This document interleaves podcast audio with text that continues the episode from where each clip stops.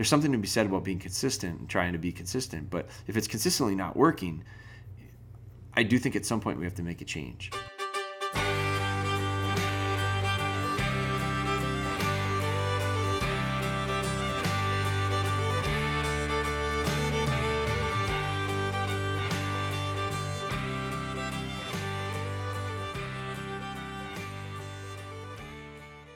Welcome back. Another episode here um, for the podcast. It's been a little bit since I had time to record, so I apologize for that. Ben and the guys have been doing a good job of um, finding stuff that we've already recorded in the past that have not been podcast before. So I appreciate their help with that. Um, schedule is just tough, and I think a lot of people can relate to that. So um, I've got, I, have fallen behind with. Um, eh, quite a few things, which which is okay because um, I think it's very very realistic. And I've I, we the guys and I have talked a little bit about some of the stuff um, and how do we get back caught back up and how do we um, keep things moving uh, with certain projects and again it's just that is life so I, I, the dog part of it for me is interesting because when i look at some of the progress uh, a lot of our projects are connected to dogs, obviously. So at times I think about that and I go, well, how is this impacting um, the dog as far as its progress and training? And I, I, in those moments are when I go, well, I should, I should probably talk about that, and I should probably mention that or make a post about that on one of the social platforms, because, and that's what we're doing right here. But the, it doesn't hurt them that bad. I don't think. In fact, I think it's sometimes better um, I know it sounds strange because I, I, do think there's you can't do it to an extreme one way or the other. I I talk about extremes a lot. I talk about the importance of trying not to be extreme one way or the other in a lot of things that you do in life, dogs in particular. Balance is very important. Figuring out how to get in the middle is very important. Um, figuring out, and, and that's like an ultimate goal and I don't know that we ever get truly in the center and we truly get the, that balance, that perfect balance that we're looking for. But it's certainly something we strive for. I think it's always adjusting. It's always constantly, you know, something is weak, so we work on something else to strengthen it, and then something else becomes a little weak, so we work on something else to strengthen it.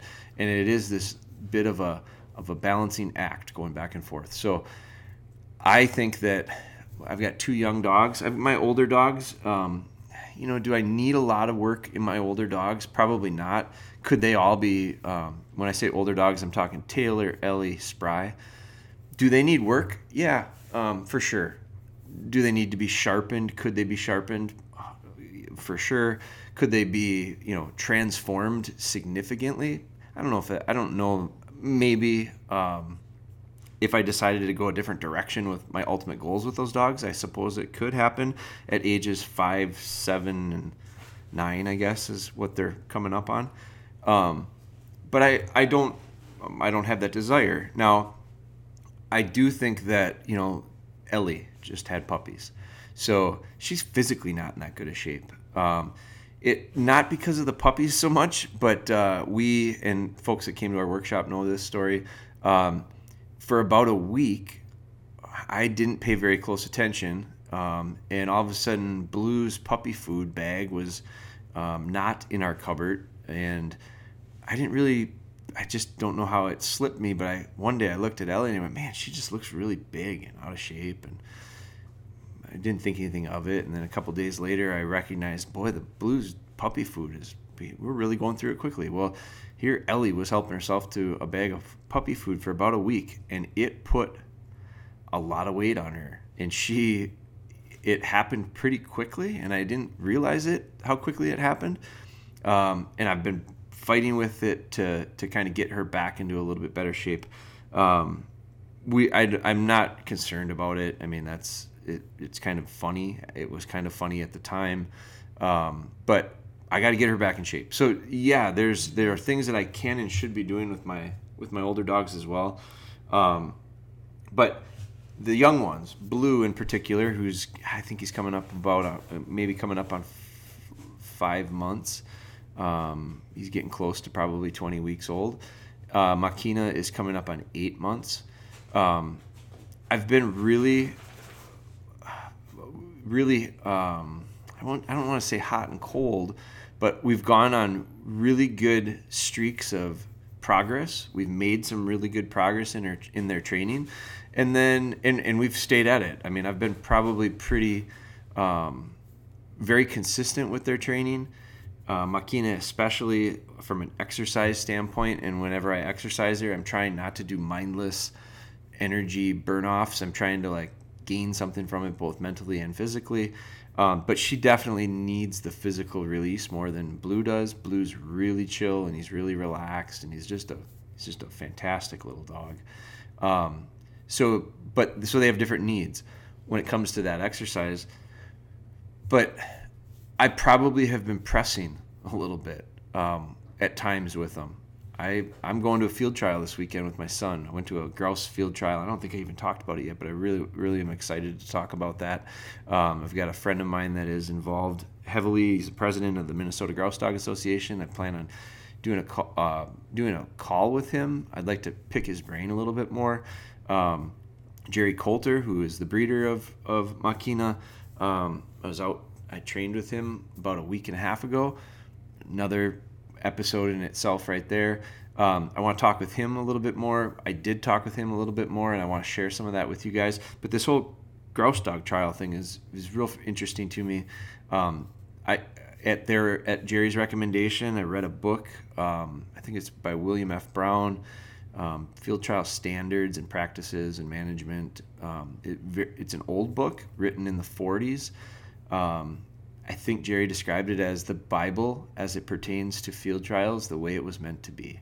And I thought he put that really well. Um, it was a really interesting book. The history behind the, the field trial system with bird dogs is very interesting to me.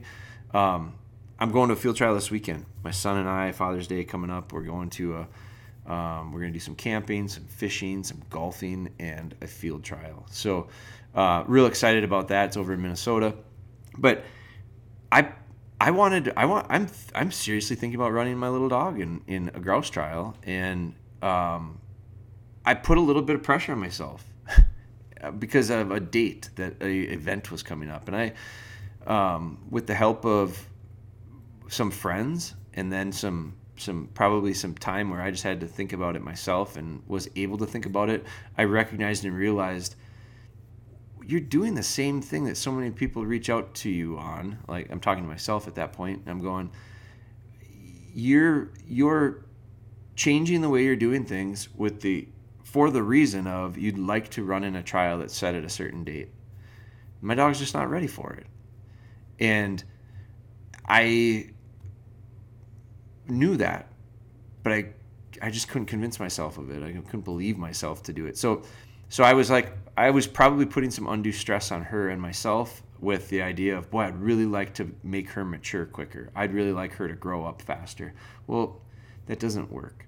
And so taking that pressure off and realizing I'm just not going to do it um, is what I what I what I probably and, and I'm not saying that I wasn't worth thinking about. Like think about it, but then realize when it when it's not something that's realistic let that go. I had to let it go. And so I get the, I've I've answered that question for a lot of people. This whole process of training Makina has opened my eyes to um, be a little bit more empathetic to those that are training their dogs retriever wise and don't have a lot of experience with it because some of the questions that I, I, I just understand the questions a lot better um, a lot deeper, a lot more because it, now it's become kind of personal. It's it's something that I'm having some questions that are very similar.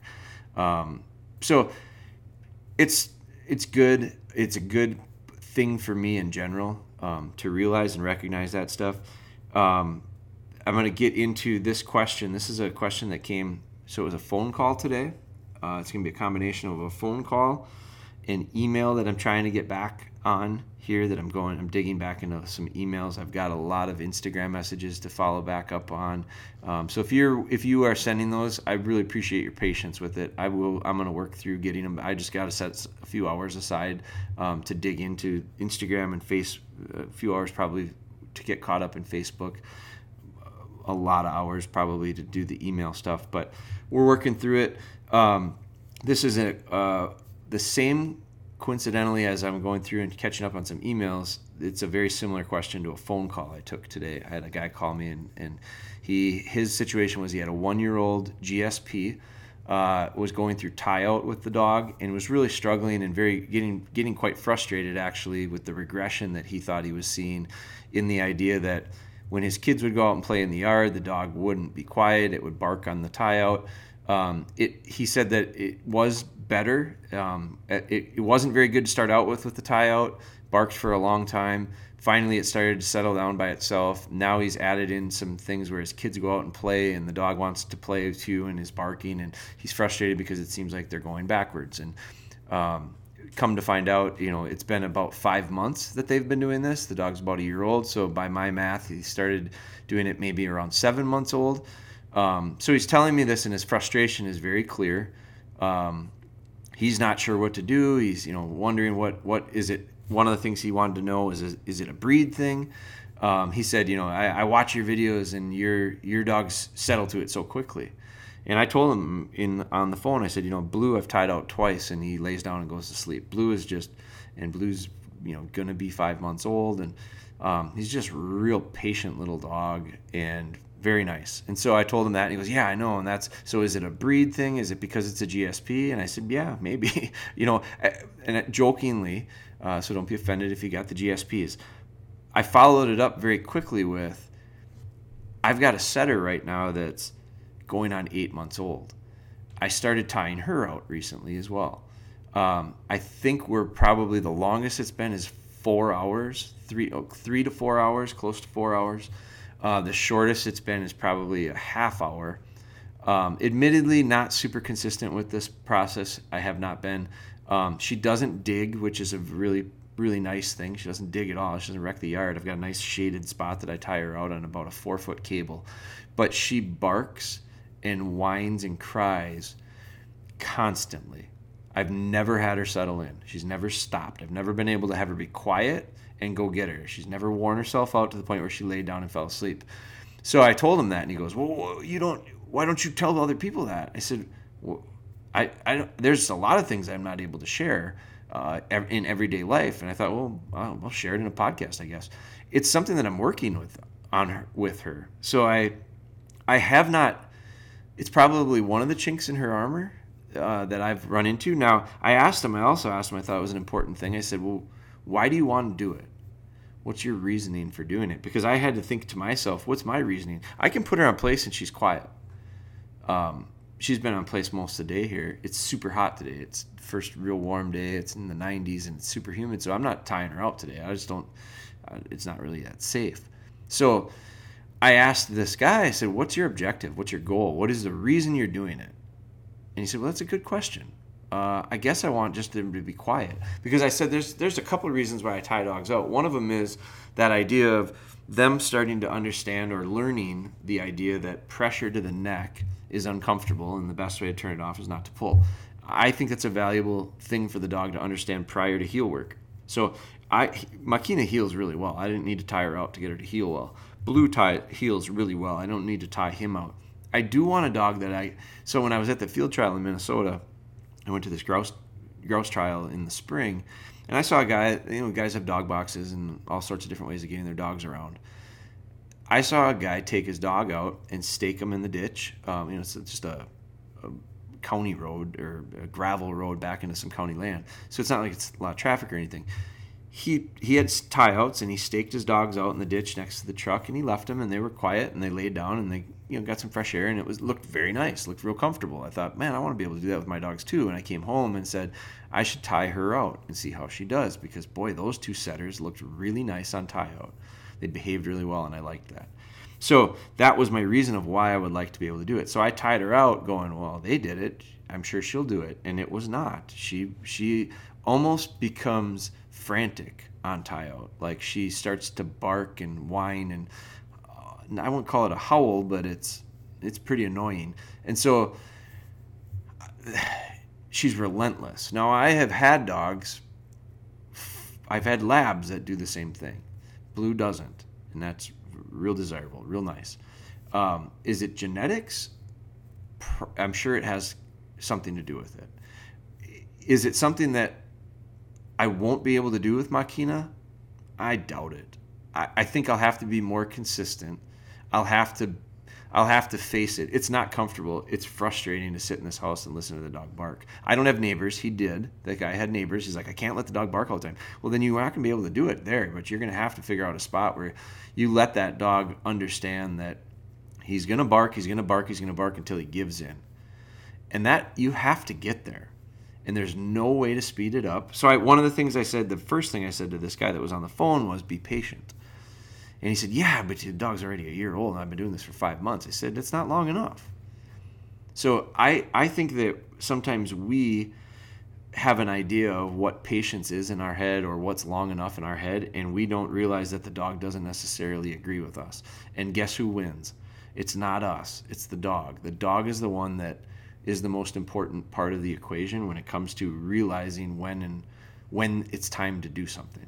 So you're going to have to be okay with the idea of you're just gonna have to do it more often, more and longer, and whatever. Now I said you're way. So once I told him you're way ahead of me, I said your dog at least is quiet by himself. I can't even get my dog to do that. Instantly, he felt a lot better about his situation. I know he did. He told me. I said, but you're, you know, you. I said, you know, I, I can give you some specifics to this situation, or they can be super generalized and used and applied towards all things dog training. You're taking too big of steps is what you did. You need to take baby steps. He got you finally got the dog to settle down by itself and then you brought your couple kids out in the yard to play ball or whatever they're doing and i go that's too big of a step. Dog told you. The dog's behavior told you. So i said i look at that and i go okay now you need to break it down into simpler things so put the dog on tie out, let it be quiet. Make sure that that's good. 100% bulletproof. Can't be wrong. Can't. It's not. It's not 50% of the time. It's not 80% of the time. It's 100% of the time. When you take the dog out, you put him on place. He's quiet.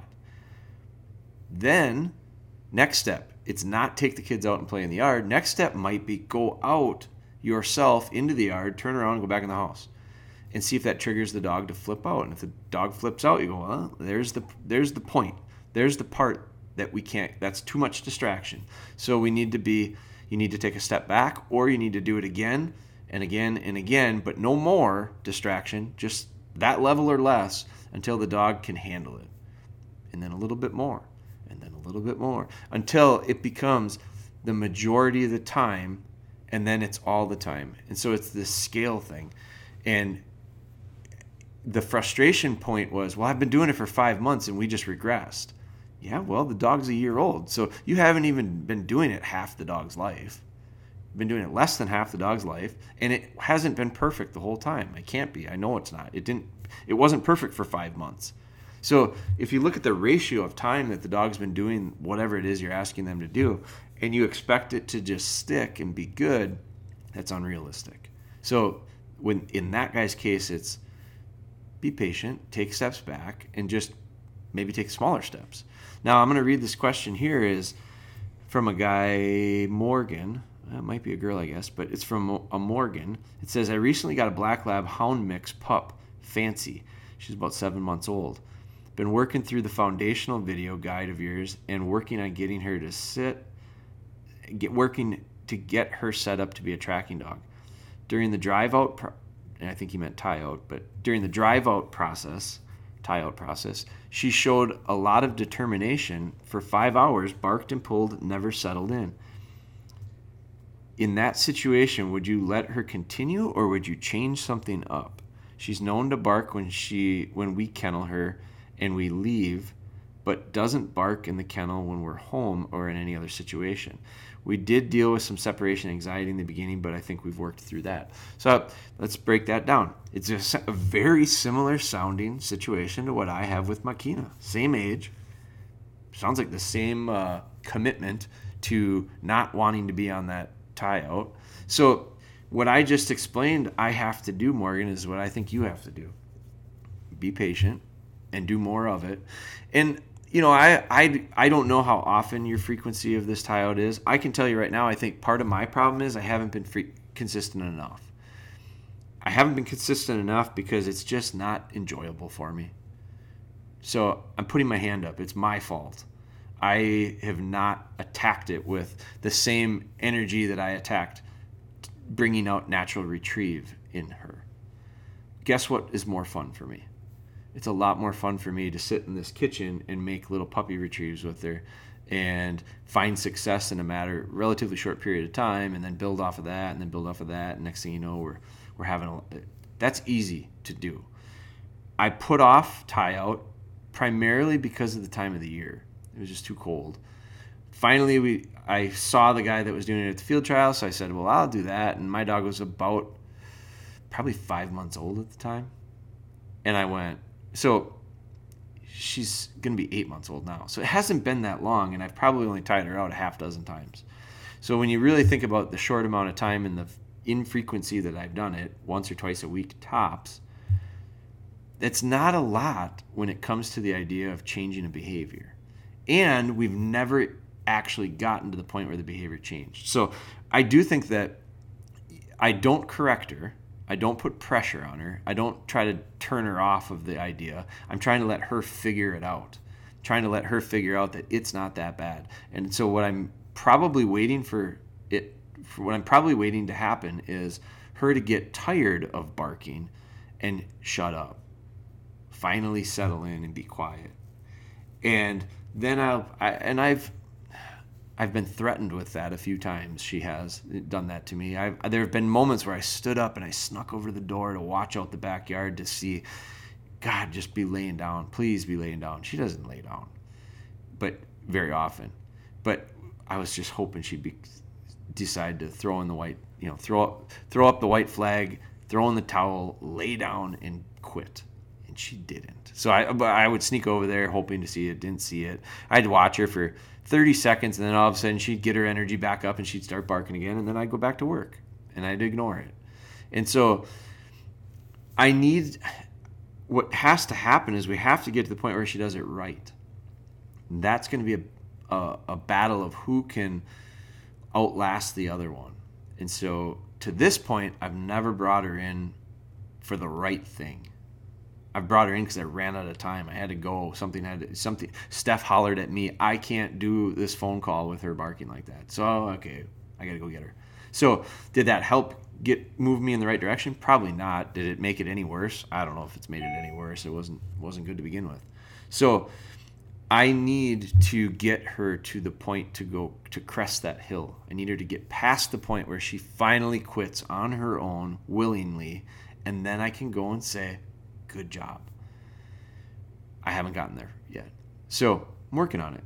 So I, I also think that it's important for you to, everyone listening to this, and Morgan, I'm going to send you an email and let you know that we did a podcast on it. And the guy that called me earlier today, he told me himself. I do think it's important for people to realize like that my dogs are not magical and my dogs have the same issues that your dogs have.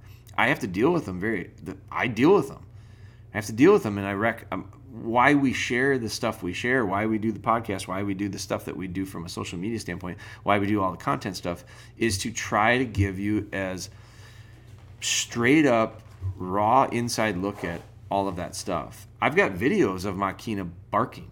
Uh, I early on the first tie, first tie out I ever did, I think I, I set a GoPro up, and now that I'm thinking about it, she may have actually stopped barking that time, and I was really thinking, wow, this isn't going to be as bad as I thought. Well, it has been. It's been worse. And so, but as I talk through it with you guys, I realize, Jeremy, you haven't done it very often. You haven't done it very long. Why do you expect it to just magically happen? Well, partly because it happened that way with Blue. And so, Blue, I do think, goes back to his breeding. Like, he's bred to be quiet. Uh, he's, you know, I, I chose that sire intentionally. Ellie's like fourth generation of dogs that we've bred. Like I I know them pretty good. I've trained a whole bunch of them. That's a real desirable thing. It's a real reason why I wanted to breed them. One of the reasons I wanted to breed breed those dogs. So, yeah, and and you've heard me already say how highly I think of Makina's breeding. So it's not a breeding thing as far as a negative, but it is a trait that I don't think is nearly as important when you look at the big picture of breeding decisions in in Makina's line.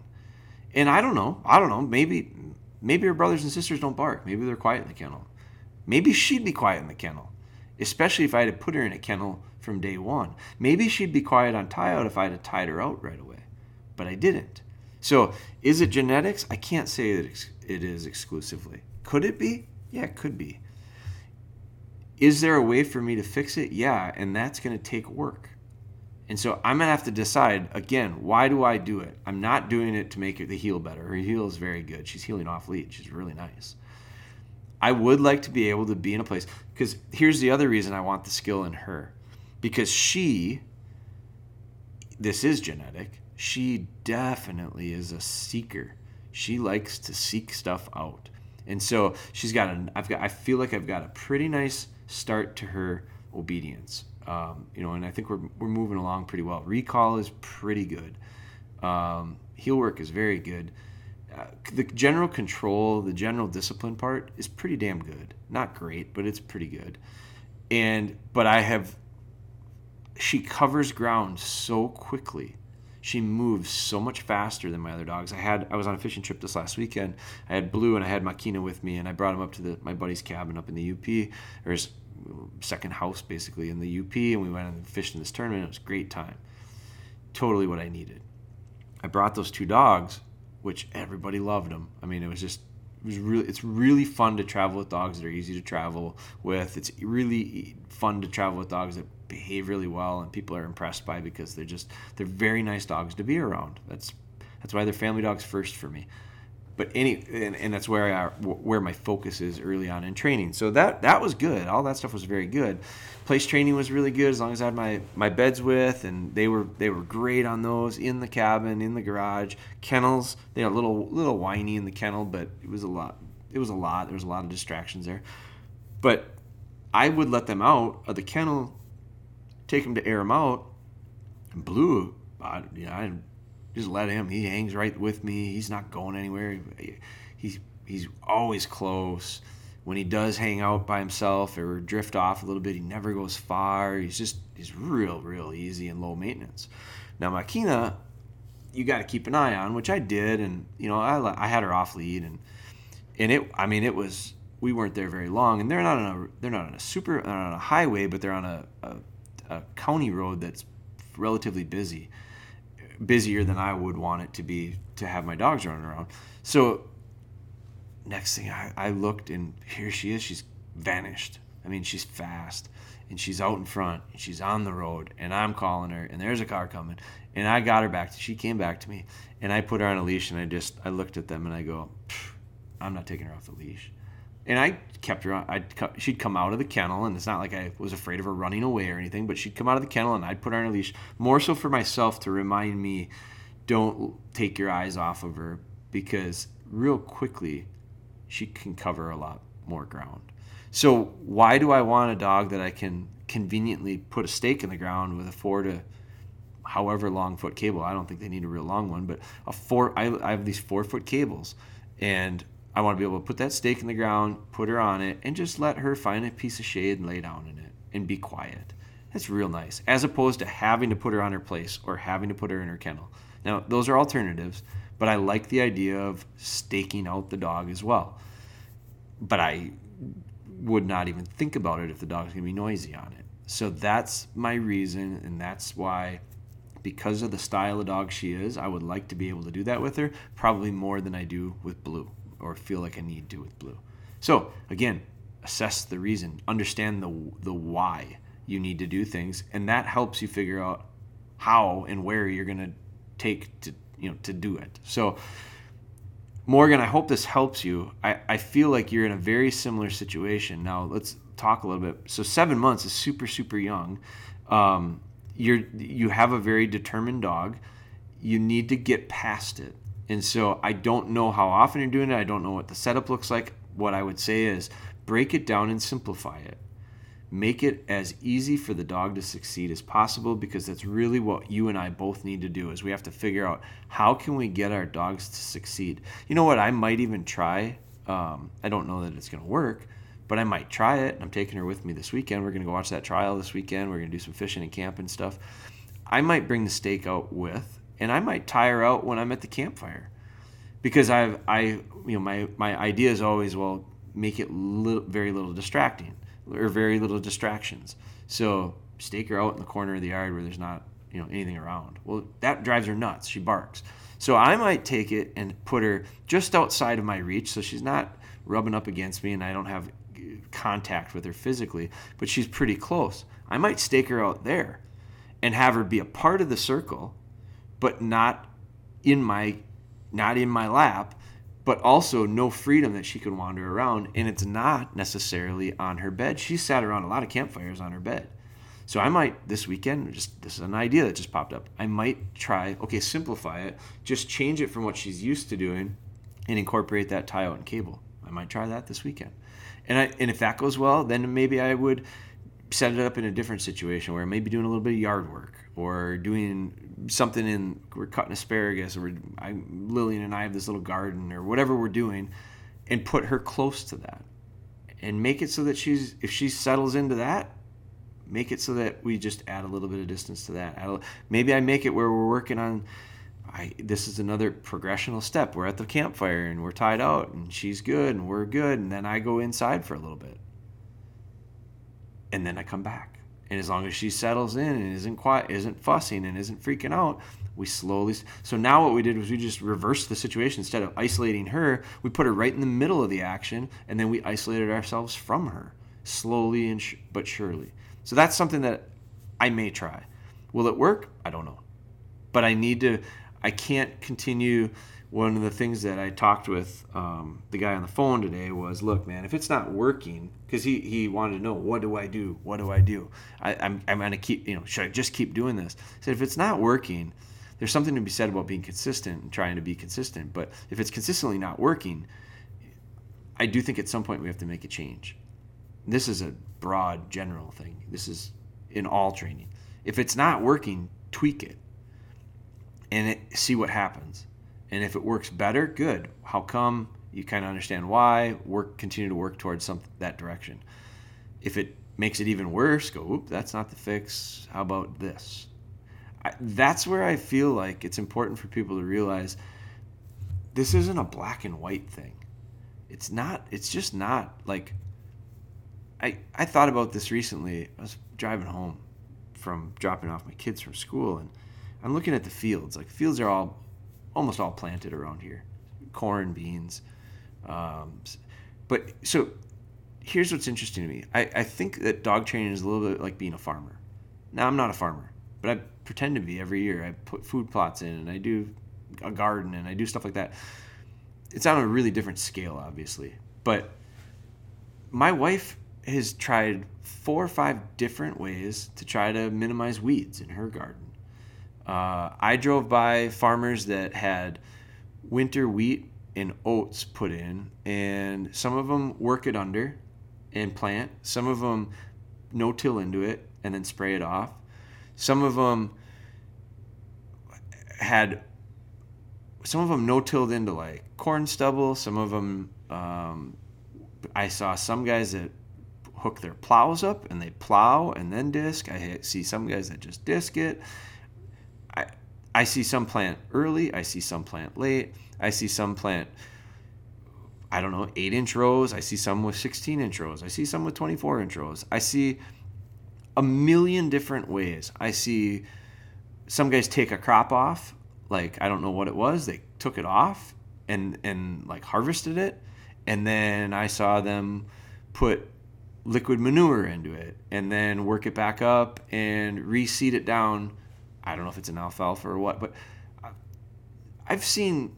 I, I mean, I'm not a farmer, but I recognize there's very few farmers, and we've got a lot of farmers around here that do it the same. They all get a crop. Some probably get better crops than others. Some may get better crops more consistently. Some might not, but they're all farmers. They're all raising relatively similar crops. They're all kind of doing the same job, but they're doing it so differently. And then I think about it, the depth of it, you know, as you start peeling layers back of this whole thing, and you go, well, yeah, they all have different soil. They all have different conditions. This guy's stuff got really wet and this guy's didn't. This guy's drains really well. This guy's doesn't. This guy has is on a hill, this guy's in a bottom. Now there's a whole bunch more variables we put on top of it. Well, this guy's got a GSP and this guy's got a uh, lab hound mix that just sent me this, and I've got a Labrador that I think is really well bred that the next guy might look at and go, I wouldn't touch that dog with a 10 foot pole because it's not doesn't not going to do what he wants it to do how he wants it to do it. I then I got the set. I mean, there's so many of these variables that I don't think there are general principles to farming that apply. There's common sense stuff, there's some scientific stuff, but there is definitely a lot of different ways to do it. And I just think that training a dog is is can be a, a parallel to that. There are a lot of ways to do it, and within the same farm, if I'm the farmer, I might raise this one a little bit different than that one, which is a little bit different than that one, and I might have to try something new with the next one because I've never seen the dog do it this way or that way or try this or try that. And if I'm so set in my ways that I can't see beyond my little bubble, I'm never going to be able to succeed in in the masses. That's for sure. I mean, I some of you guys listening to this won't don't you don't need to be able to train 50 different styles of dogs. But at the same time, if if you're a one, you know, if you're a one dog family and you're going to have five of them in your lifetime, you don't have as many opportunities to try stuff. Maybe all the more reason you need to have a better understanding and, and recognize the concept or the idea of if it doesn't work, try something different. Now, I don't think that that being said, I, I think that's really important. At the same time, I don't think you change directions every other day. Like you got to have enough confidence in your system or in your approach that you go you figure that it's this concept works it's just it's going to take maybe take some time or a little bit of a tweak or a little bit of an adjustment and then more time and then build this and then a little more time and then build that and a little more time because seven months old is this guy's dog my dog is eight months old my other dog is five months old the guy that i talked to on the phone today was 12 months old all of those dogs are are a year or younger. And when you think about it that way, it's like it puts it into perspective of boy, we can be impatient about some things. We can really think that things should go a lot faster than they actually are going to. So that's it. I think I, I think we cover. we I don't want to beat it beat it to death, but there's a lot in this little talk that I just had about that I think can apply specifically to the idea of tying a dog out, but I also think it probably applies to some of our, our of our need for patience and our need for flexibility when it comes to our approach with our dogs and our willingness to take a step back probably and assess it and then make a decision and move re-engage ourselves and then see how that goes so hope it helps you guys. Um, I appreciate your support. If you're if you're a new listener, welcome. Um, if you are an old listener, thank you. Uh, if you do me a favor, whatever platform you're listening to the podcast on, um, some of you actually will see some of this on video too. If you're if you're YouTube subscribers, we we these later go to video blogs. Um, but if you do me a favor, if you leave us a review, if you're if you're not a YouTube uh, person, I'd, I'd ask you to check our YouTube out and subscribe and turn notifications on. You'll get you'll there's a lot of really good information there. Our website has our training library. I think that's real important and valuable. Um, our podcast, if you're listening to it on an app or one of those things that play podcasts, if there's a spot for it to be reviewed, it'd be great if you'd leave us a review and a rating. Uh, the idea behind that for us is the the it allows us to get a little bit of feedback and understanding of what we're doing well and what we're not doing so well if they're negative. Um, but the other thing is, is it allows for other people, I think, to find us easier based on how you um, how our listeners are are rating us if, uh, in, and keywords and all that stuff. So if you if you enjoy what you're doing and you leave us a rating and you leave us a um, some feedback, it'll help. It'll probably help someone else find it.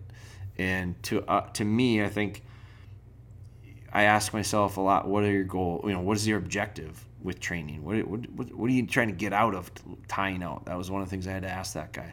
You know, what are we trying to to get out of this this podcast? And I think the answer is it kind of ties back to why we do all the content stuff that we're doing. It it ultimately is to help you hopefully help you enjoy and get a little bit more out of your training. I, our tools are great. My, some people don't even realize that we have a, a, a, store, an online store. We sell stuff, and retail stores sell our stuff. Like we've got a lot of products too. So if, if you are interested in the product part, yeah, check that out. Like I, I think it's, I think everything we sell makes my life easier. It's something we've designed. It's something we make. Um, you know, and we're proud of it. We do it here in the states um, intentionally. I just it's a choice we've made as a small business. But so that's it is that's a, that's that's how we pay our bills. But the all the content stuff is simply to help you figure out how to use the stuff because the tools won't. The tools are really good. I I I'm really proud of them, but they won't work if you don't know how to use them. And so if you don't use them properly. So why do we do all the content we're doing? Why do we share all the stuff we share for free? it's because it will help you find success. That that I, I truly believe that. So, um, the more people that we can offer that to, well, the more satisfaction we're going to get. So I appreciate you guys. Thank you so much. Um, I'll continue to record these, and, and the guys are, are always hustling to, to get them turned around. So thank you. Father's Day coming up this weekend. I don't know if this will play before Father's Day. I think it will, but uh, happy Father's Day to all the fathers out there. Um, We'll talk with you guys soon.